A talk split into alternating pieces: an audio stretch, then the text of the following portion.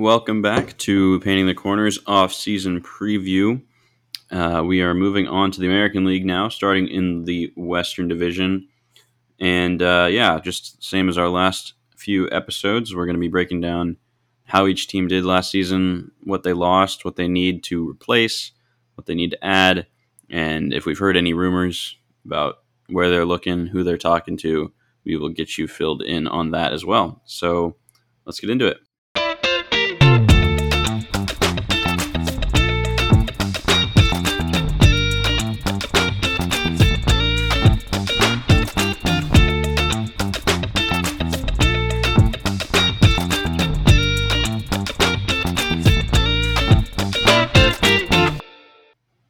Let's kick it off with the reigning World Series champion, Houston Astros. Man, they are a certifiable dynasty now. I don't think there's any denying it. Uh, six straight trips to the ALCS, two of those resulting in World Series wins, two others resulting in World Series losses. That is quite a resume over a six year span. And yet, the good vibes did not exactly roll into the offseason because they parted ways with their general manager, James Click. Uh, did not re-sign him, offered him a one-year contract, which he rejected. And right now, the owner, Jim Crane, is pretty much acting as the uh, the spearhead of the front office. Yeah, he is, and I wonder if that's somewhat reflected in the contracts he's already handed out and the aggressiveness in which those contracts were handed out because so far he has locked down two players already, prob- arguably had the best offseason up to this point for any team. And there's definitely arguments out there that they were aggressive contracts. Not that the players were bad to get back, they were good players. But he went out and got Jose Abreu, 19 million a year, last year's 19 and a half for a 3-year span to cover that first base hole, and then he also went and re signed Rafael Montero for that pen to a three year, $33.5 million deal. While the $33.5 million for Montero is probably not egregious, he definitely had his breakout season last year. So there's some question to giving him significant money. And then with Abreu, it's less of the fact that he doesn't deserve 19 million but it's an aggressive deal in the fact that it's an aging first baseman who is having trouble with vision. Uh, that's clearly shown in his statistics where he's struggling to hit velocity. I don't know if it's the smartest deal, but at the same time, you just won a World Series and you add guys like that to your to your roster. It's tough to say they did a bad job so far. Yeah, absolutely not. The third year for Abreu, in my opinion, it was always going to take three. And reportedly, he had multiple three year deals on the table one from the Padres and another one from the Guardians, actually. Um, at least those are the reported ones. There may be others as well. But yeah, I mean, he's going into his age 36 season. So this will cover 36, 37, 38. You know, on the face of it, that doesn't look good, especially when you consider, as you said, he's struggled with velocity the last couple years. Um, but he still hits breaking pitches exceptionally well. He's like if you look at his his baseball reference page, dude hasn't missed a beat. Um, his OPS has been 820 and above the last four seasons. Obviously, won MVP in the short 2020 season, so he's got that upside. He's a decent defender at first base, not going to be a, a brick there. So he's an outstanding player he should be very good next year still. Uh, as for the two years after that, obviously we'll have to see how it goes. But man, this lineup is scary, man. It's really scary. Just the infield alone has to be a top three infield in baseball. When you roll at Jose Abreu, Jose Altuve, Jeremy Pena, and Alex Bregman, that's pretty loaded. And then you have to bounce to the outfield where you're rolling out Kyle even more Tuck- loaded, maybe. Right, it's arguably even more loaded with Kyle Tucker, Yordan Alvarez, left fielder DH, kind of platoon or splitting time there for sure, and then Chas McCormick and Jake Meyers. That's a loaded outfield. I mean, they are just so young and so good. It's really scary.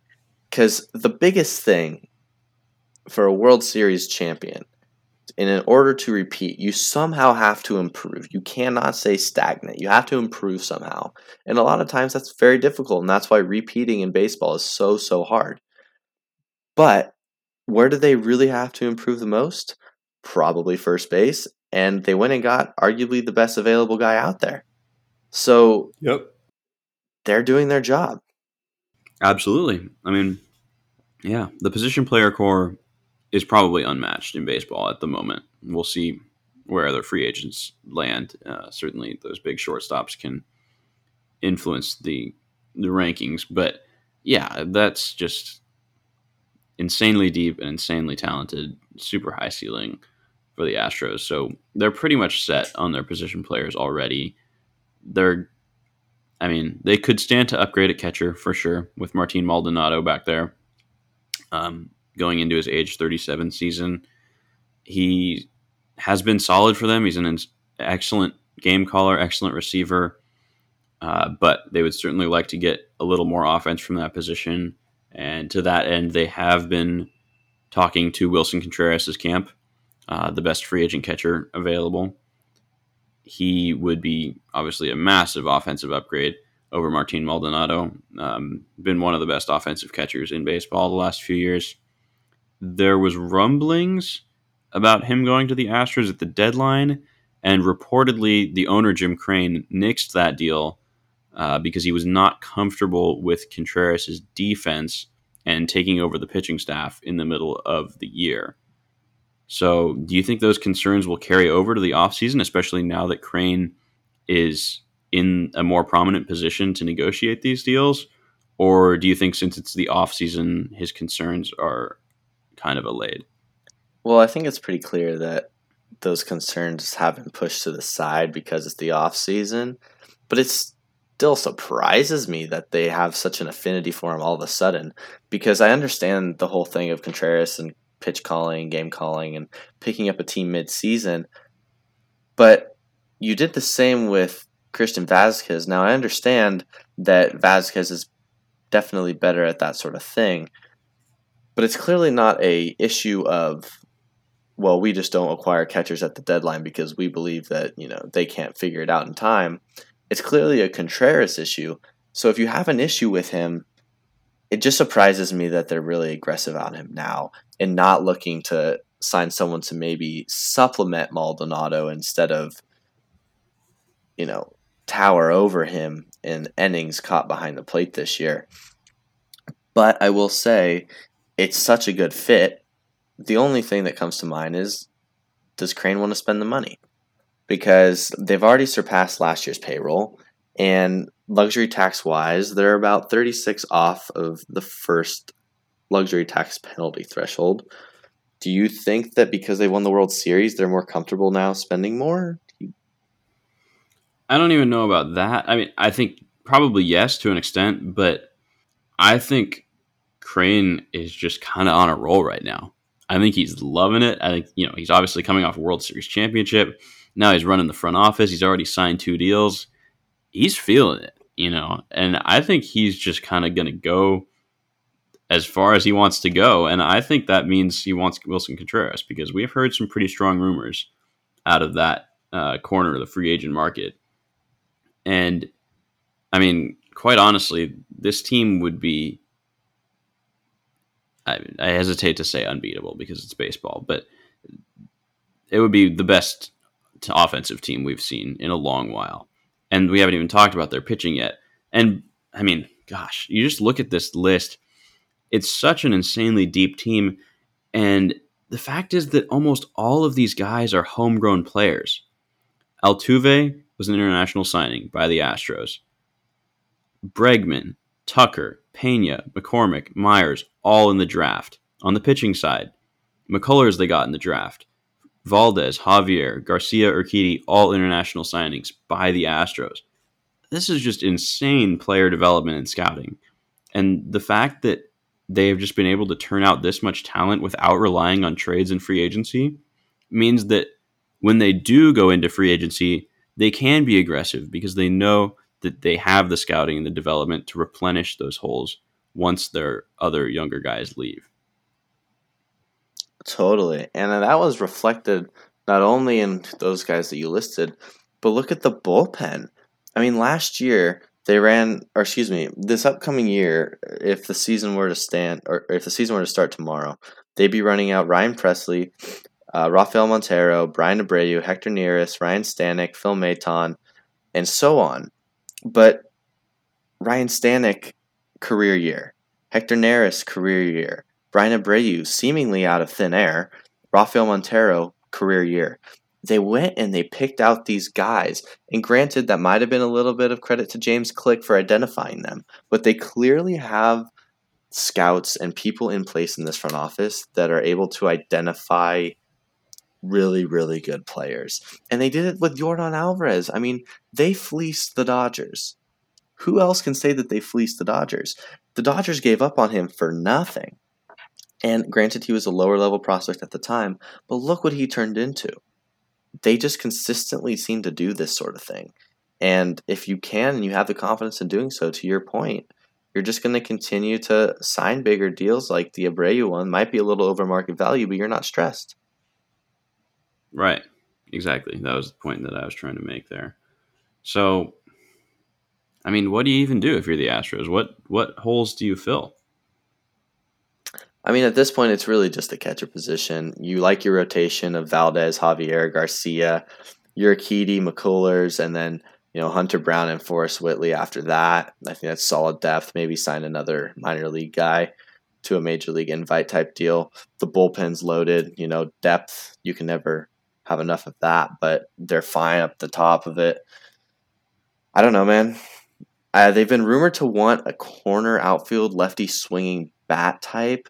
I'm assuming that would be to play left field. That way, Chas McCormick's playing center full time, and Jake Meyers. I'm guessing they're not super high on him, or maybe they're more. Uh, uh maybe they're good just kind of going back and forth between him and McCormick.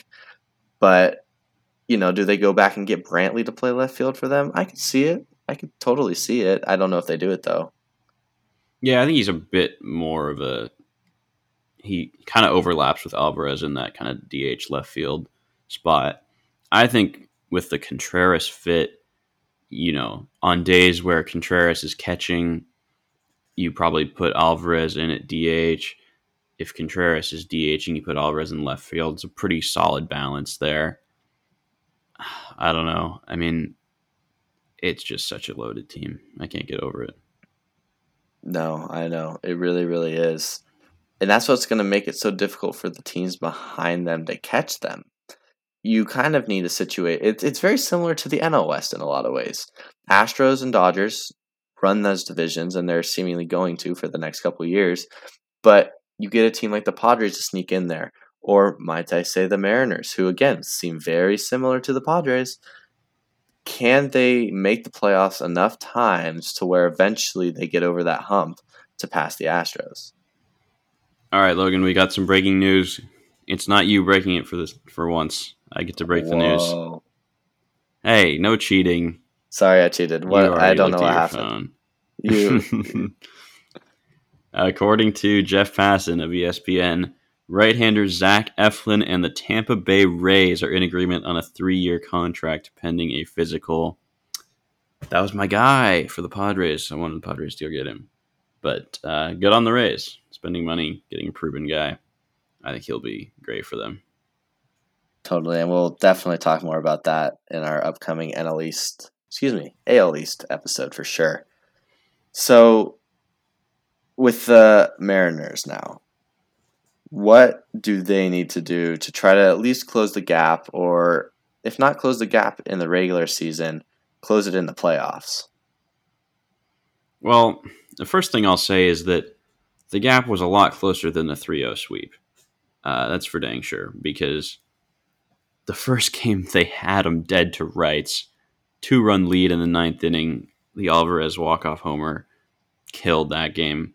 And then the second game was uh, they also had a lead. It was 2 1. And then Alvarez had another homer in like the eighth inning or the seventh inning to win that one. And then, of course, the third game was 18 innings long and it was 1 1 nothing. So gosh, I mean, that series easily, easily could have gone the other way. And that's not to say the Mariners are a better team. They're, just, they're clearly not a better team than the Astros, but they're also they also can hang with the Astros. They've they've shown that for sure. They can they can play them close and play them tight. And in terms of that single series, getting over the hump was just you know a matter of Robbie Ray throwing his fastball three more inches inside and you know somebody getting a clutch hit and it was not it was not a matter of their team was bad.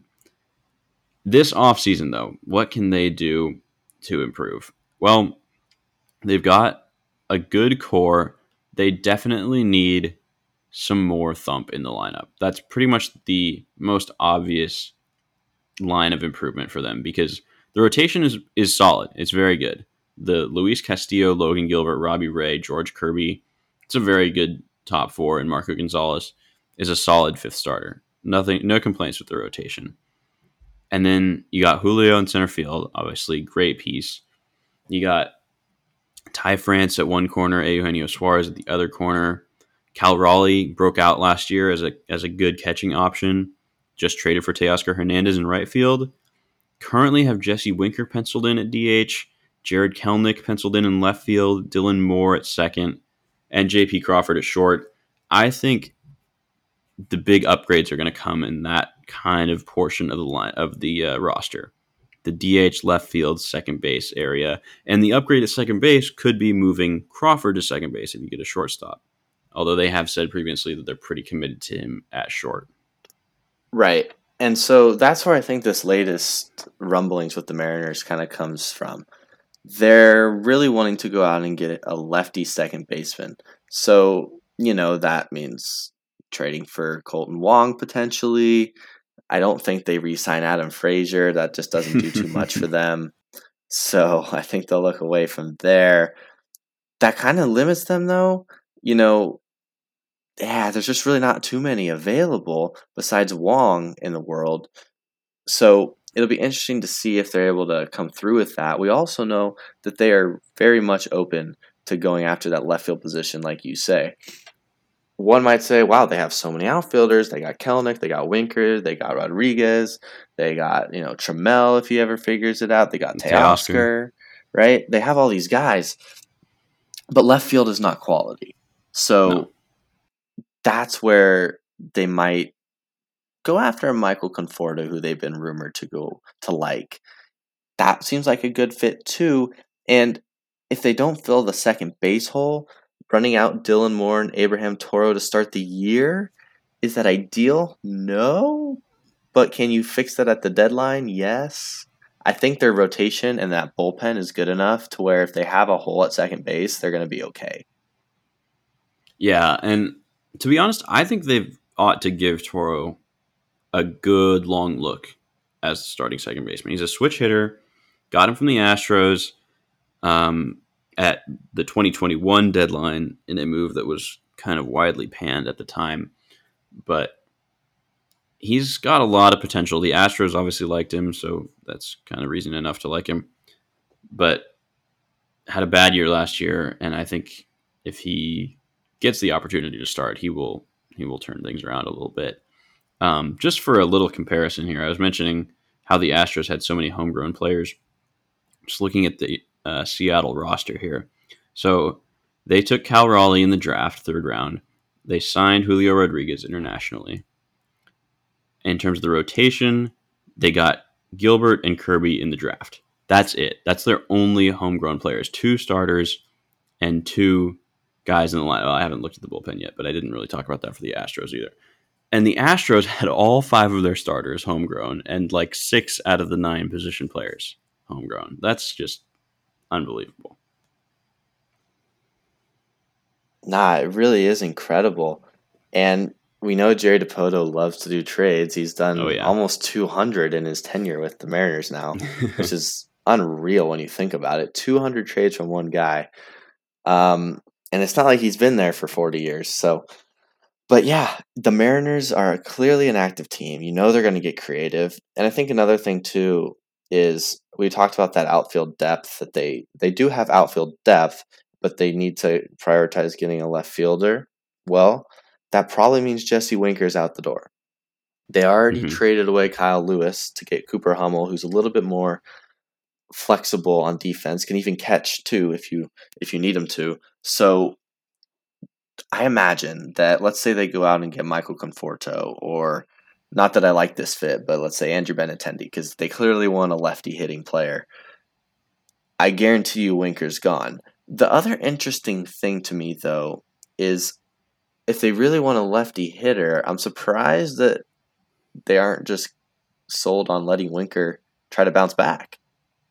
Yeah, and we talked about this in the Padres episode a little bit, but there have been some question marks about Winker's makeup and attitude and effort last season.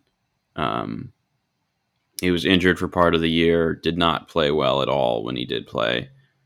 Uh, so I don't know. The mayor, he may have just kind of overstayed his welcome in Seattle, and they're not even going to give him a chance to to bounce back. I don't think that would be smart necessarily, but that's kind of the vibes we're getting from the, the Seattle rumor mill. Yeah, no, it is, which is very interesting for sure. But I like the outlook of this team. I like what they've done so far, getting Teoscar Hernandez. That filled a glaring hole. So it's always nice when teams go out and fill holes. It's a lot Right. easier on the brain than, let's say, AJ Preller when he decides to go get a bunch Get of a shortstop, shortstop, after there's and like then five of them already. Yeah. right. So definitely easier there on the brain.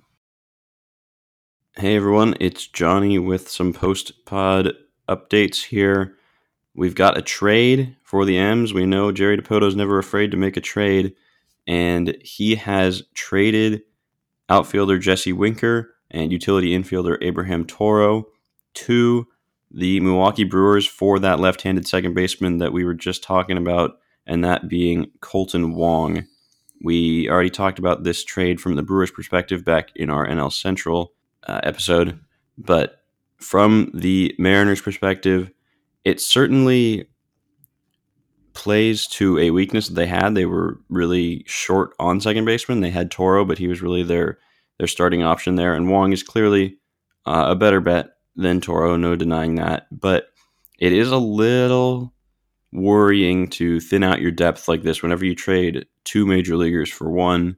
Um, you know, your depth obviously takes a hit, so they're going to have to replace Winker's production in the lineup uh, somewhere else, whether that's in free agency with another trade or just with an in-house option remains to be seen. But um, yeah, we'll uh, we'll see what else is on the table for the Mariners.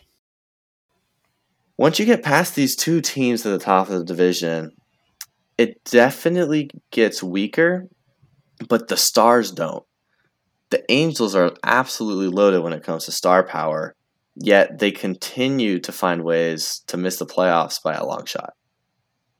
It's I've always said this. This is the Angels are the greatest example of why baseball is a team sport and why it's not basketball. Because you can have the top two players in all of baseball in their primes and win 73 games. Right. And it's really, like you said, on display here in Los Angeles. Anaheim.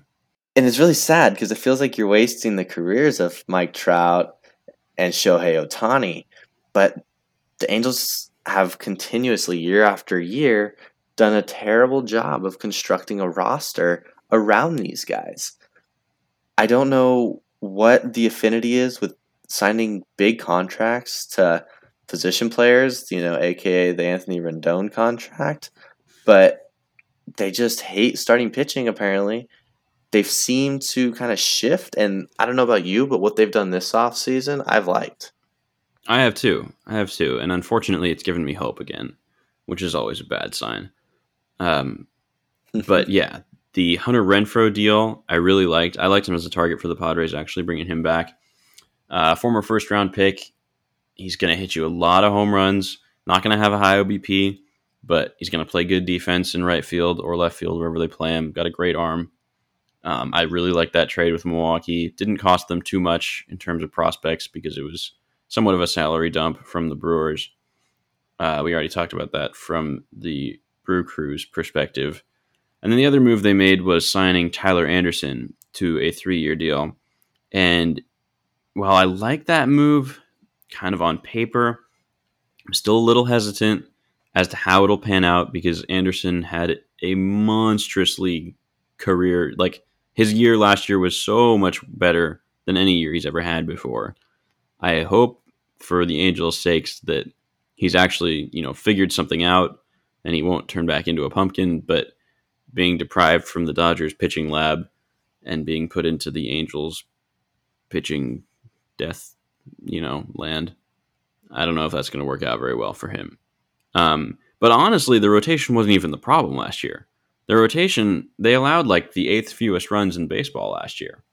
So the problem was the lineup. And you know, pretty clearly the problem was the bottom half of the lineup because the top half was great, or the top three or four guys at least. So, yeah, that's the part that they really need to fill out. Um, the Renfroe deal goes a little ways with that. First of all, just getting Rendon healthy would go a long ways. He's still such a good player when he's on the field, or at least you know fully healthy and on the field. He's been playing through injuries the last couple years, but you know that contract would look a lot better if he was actually playing. That's for dang sure.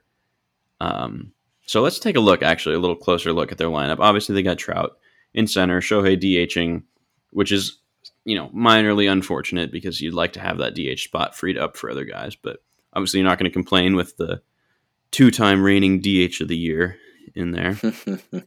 and uh, then you got Taylor Ward in left. They have him in left and Renfroe in right. That'll be a big big X factor for the Angels. Whether Ward can sustain that breakout that he had last year. He tailed off a little bit in the second half. Hopefully, that was just, you know, kind of fatigue, maybe some smaller injuries creeping up on him. Hopefully, he can really, you know, regain that first half form. He still had a great overall year. He was just absolutely on fire in the first half. So that'll be big with with a Ward, Trout, Renfroe outfield. I think that's solid. I don't think there's any weak links there. I think all those guys are legit major leaguers. I think that's a, a good outfield to be happy with. The infield, not so much at the moment. You got Jared Walsh at first, who came up in 2020, got a cup of coffee. 2021 looked like he was a future star. Um, really hit the cover off the ball. You know, just looked like a great piece for the Angels. Um, a homegrown talent, a 39th round draft pick. Wow, that's a crazy, crazy stat there. But unfortunately, this year did not have the same production. Uh, only hit 215, didn't walk at all, didn't have any power. Um, so Angels are going to be looking for him to turn that around. I don't know if they have any real options behind him. I heard that he was kind of on the trade block, which is kind of weird to me. I think they just got to got to run him out there and, and hope he improves. Um, second base, they've got Luis Rengifo, who actually, you know, turned himself into a fairly solid player last year. He's not going to have a high OBP, but he gets his hits. He has a few home runs. He plays solid defense. You know, he's not a he's not a dead weight. Um, and then the shortstop position. That's the real big question mark. You got Rendon at third, but shortstop they traded for Gio Urshela. He really shouldn't be an everyday shortstop on a playoff team. I don't know. This is where I start to look at the payroll and say, do you have room for a top shortstop?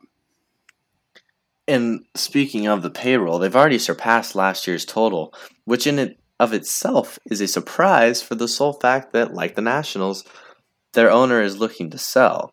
Arte Moreno, he's out, pretty much decided that. So they're looking for a new owner. So it seemed likely that they were not going to spend much this offseason. But in fact, they've gone out and spent more than majority of teams, if not the most. So given that, there's clearly a last ditch effort in his last year as an owner to just see what can happen. Give, you know, front office green light to do what they got to do. How far does that green light, or excuse me, how long does that green light stay on?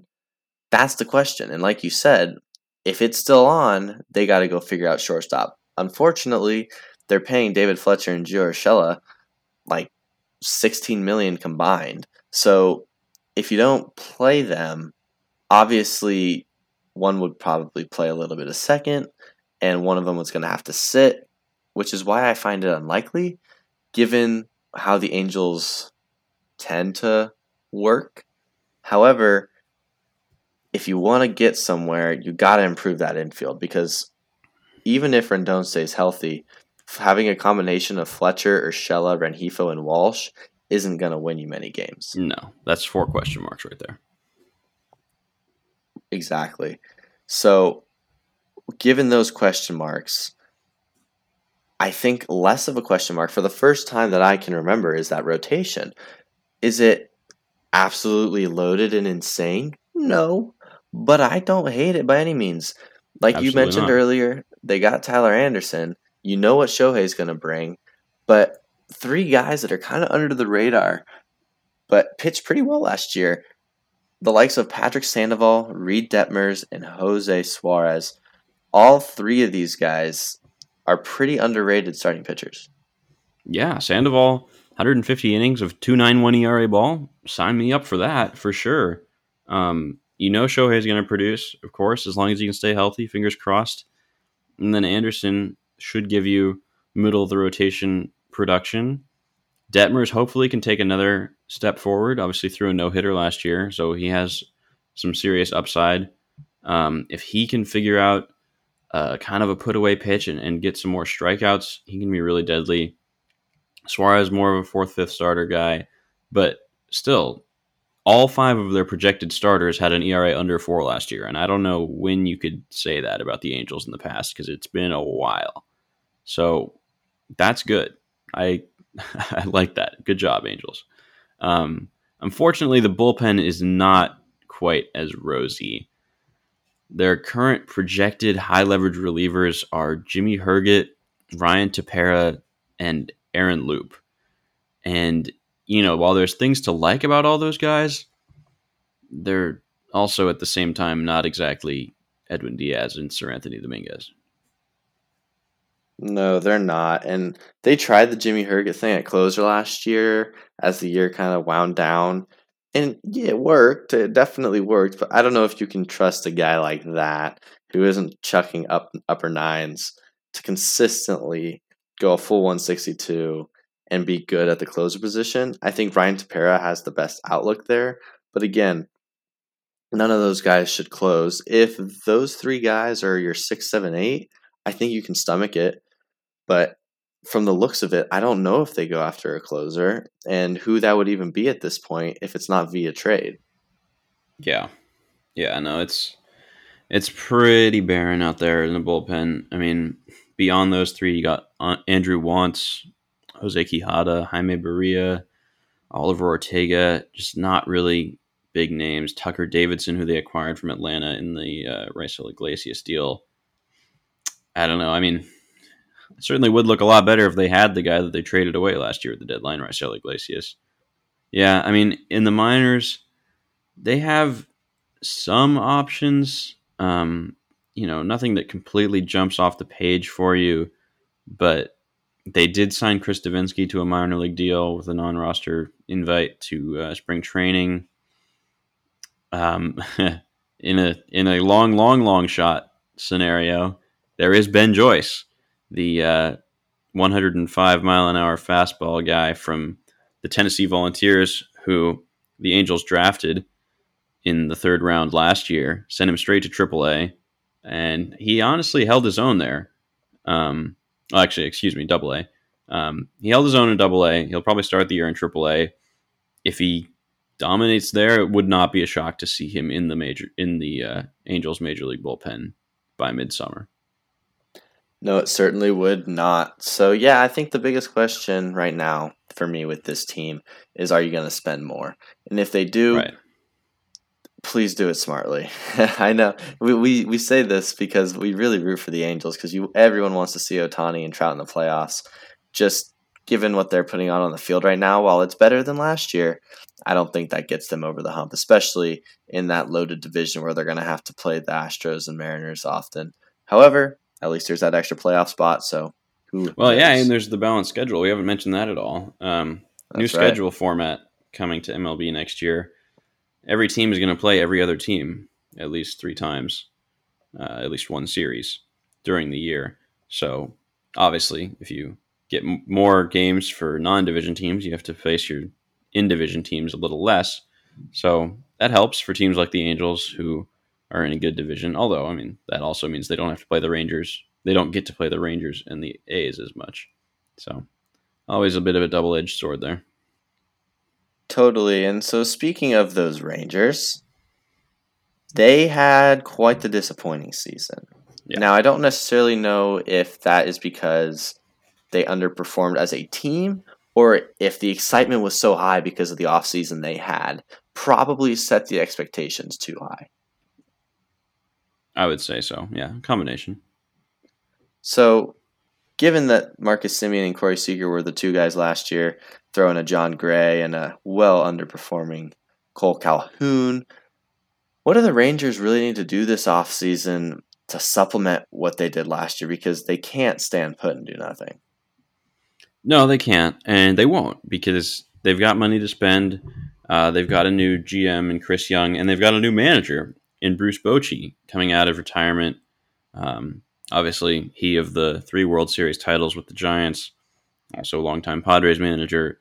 Um, it's a very interesting. It kind of caught me off guard when they hired him. I didn't really um, know he had that many Texas connections. He does have a connection to the GM, Chris Young, uh, who was a player for him in San Diego. So um, I guess that shouldn't have been too surprising, but I think he's going to be a good fit there. Hopefully, they can put some more talent on the field for him because I don't know that he could have made a winning team out of this year's club anyway. Uh, I'm sure that he couldn't have actually. But yeah, they're going to be aggressive. Ownership has greenlighted more money to be spent. They've got a new stadium. They want to fill it up. Their fan base is strong. Um, so it's just a matter of, at this point, finding out where your holes are and what the best way to address them is because we know they're going to be aggressive in addressing those holes. So, with that being said, there's a lot of holes. it was Right. it was not a good team by any stretch of the imagination last year. Only 68 wins. You've got Seager and Semien locked up.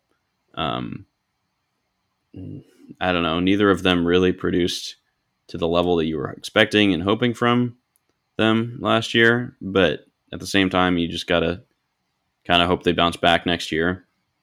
So the the rest of the infield, you got Nate Lowe at first base, who actually had a really really good year last year. So they're hoping he can sustain that production. Across the diamond at third base, you're going to be looking at Josh Jung. Josh Jung, who was their first round draft pick, eighth overall in 2019. So he's been hyped for a long time. Hopefully, he can come up and you know dominate off off the start. Uh, he got a cup of coffee last year, 100 plate appearances. Didn't perform that well, but that's all right. Um, let's see. And in the outfield, it's not much. You got Adolis Garcia, who had a good year last year. Um, never going to be a high OBP guy, but he's got the defense and he's got insane power. Um, kind of like a Hunter Renfroe type we were just talking about with the Angels. So he's a solid player, but the other two spots are really up in the air. You got Josh Smith and Leody Taveras, and neither of those guys uh, have very good track records in Major League Baseball. No, you definitely have to improve one of those two, if not both. I think you can stomach just improving left field and running Leody out there for 500 at bats this year and seeing if he can maybe produce a little bit more. But you got to improve one of those two. You can't run out what you have. So that's obviously glaring hole there in left field, especially in my eyes. But like you said, that infield, I think you can get by with 100%. Obviously, the up the middle duo and the corners, they provide enough value to where if they repeat last year or improve, then they're going to be chilling in the infield. And on, on obviously, Jonah Heim and Mitch Garver as your catching duo is really, really solid. So Definitely. Yeah. that's going to be your your main focus is the outfield now where do you see them playing in that market because they also clearly have holes in that rotation. They do. They do, but I really would not count out a big splash in the outfield. And by big splash, I mean Brandon Nimmo. Um, I think he would be a really solid fit for this team. I think if you have Nimmo and Garcia in the outfield, your defense is going to be really strong out there. He's obviously a great bat. They do have a few too many lefties in the lineup in that scenario, but one of them is Josh Smith, one of the other one's Brad Miller, so it's not exactly, you know, key pieces there. So I don't think that would be a problem. Um, so I think Nimmo would be great, but yeah, you mentioned that starting rotation. They're going to need to do some work there too, for sure. And they've already started. They got Jake Odorizzi from the Braves, uh, solid pickup. You know, he can slot into the back end of that rotation. He's not going to have great upside, but he's going to give you an ERA in the mid fours, uh, hopefully 160, 170 innings. And then beyond that, they've got Jon Gray, the big signing from last year. He pitched decently, um, didn't really stay on the field too well. ERA just under four. And then their other starter coming back is Martin Perez, who had a career year, 289 ERA, all star for the first time. Um, gave him the uh, qualifying offer. So he's coming back for another year. But beyond those top three, and I even hesitate to include Odorizzi in the top three because he's really not a third starter anymore. You've got Dane Dunning and Glenn Otto rounding out the five uh, as it would stand right now. They've got, you know, a little depth behind that. Spencer Howard, who they acquired from the Phillies, he used to be a top prospect, kind of fell off.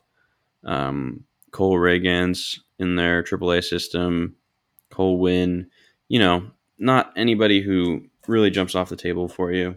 Uh, lower on in the minors, they do have Jack Leiter and Kumar Rocker. Uh, I don't really see them making an impact this year, but you know, in terms of future outlook, that's good. You know, they probably don't need to invest too much long term in the rotation. As long as they hold it over for the next few years, they should have reinforcements coming uh, by 2024, 25 ish.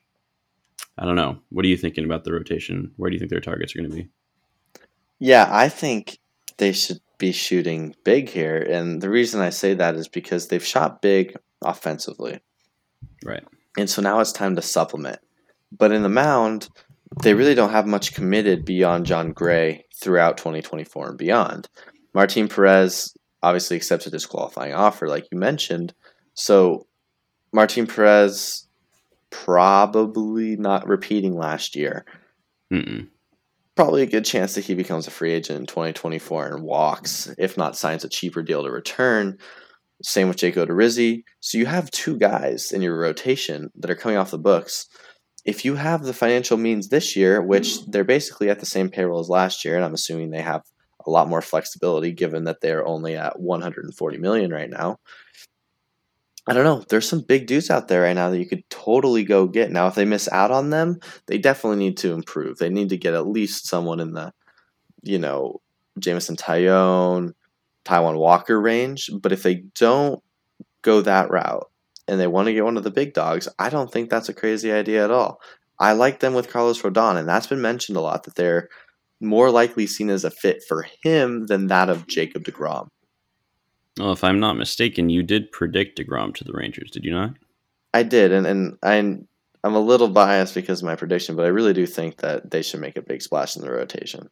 Yeah, um, I I would not be shocked at all. I think they're probably uh, up there with the top candidates. Uh, if you're thinking Mets, Dodgers, Orioles, even maybe, but um, I think the Rangers can be mentioned in the same breath as the Mets and the Dodgers when you're looking at who's going to go after a, a big name starting pitcher this offseason. Right. And we've seen that within the rumors themselves already. So it it should be a fun offseason again for the Rangers. That let's just hope that those moves pan out and translate to wins this year. All right, it's Johnny here with some post pod news again. Um, we have a blockbuster from the Texas Rangers.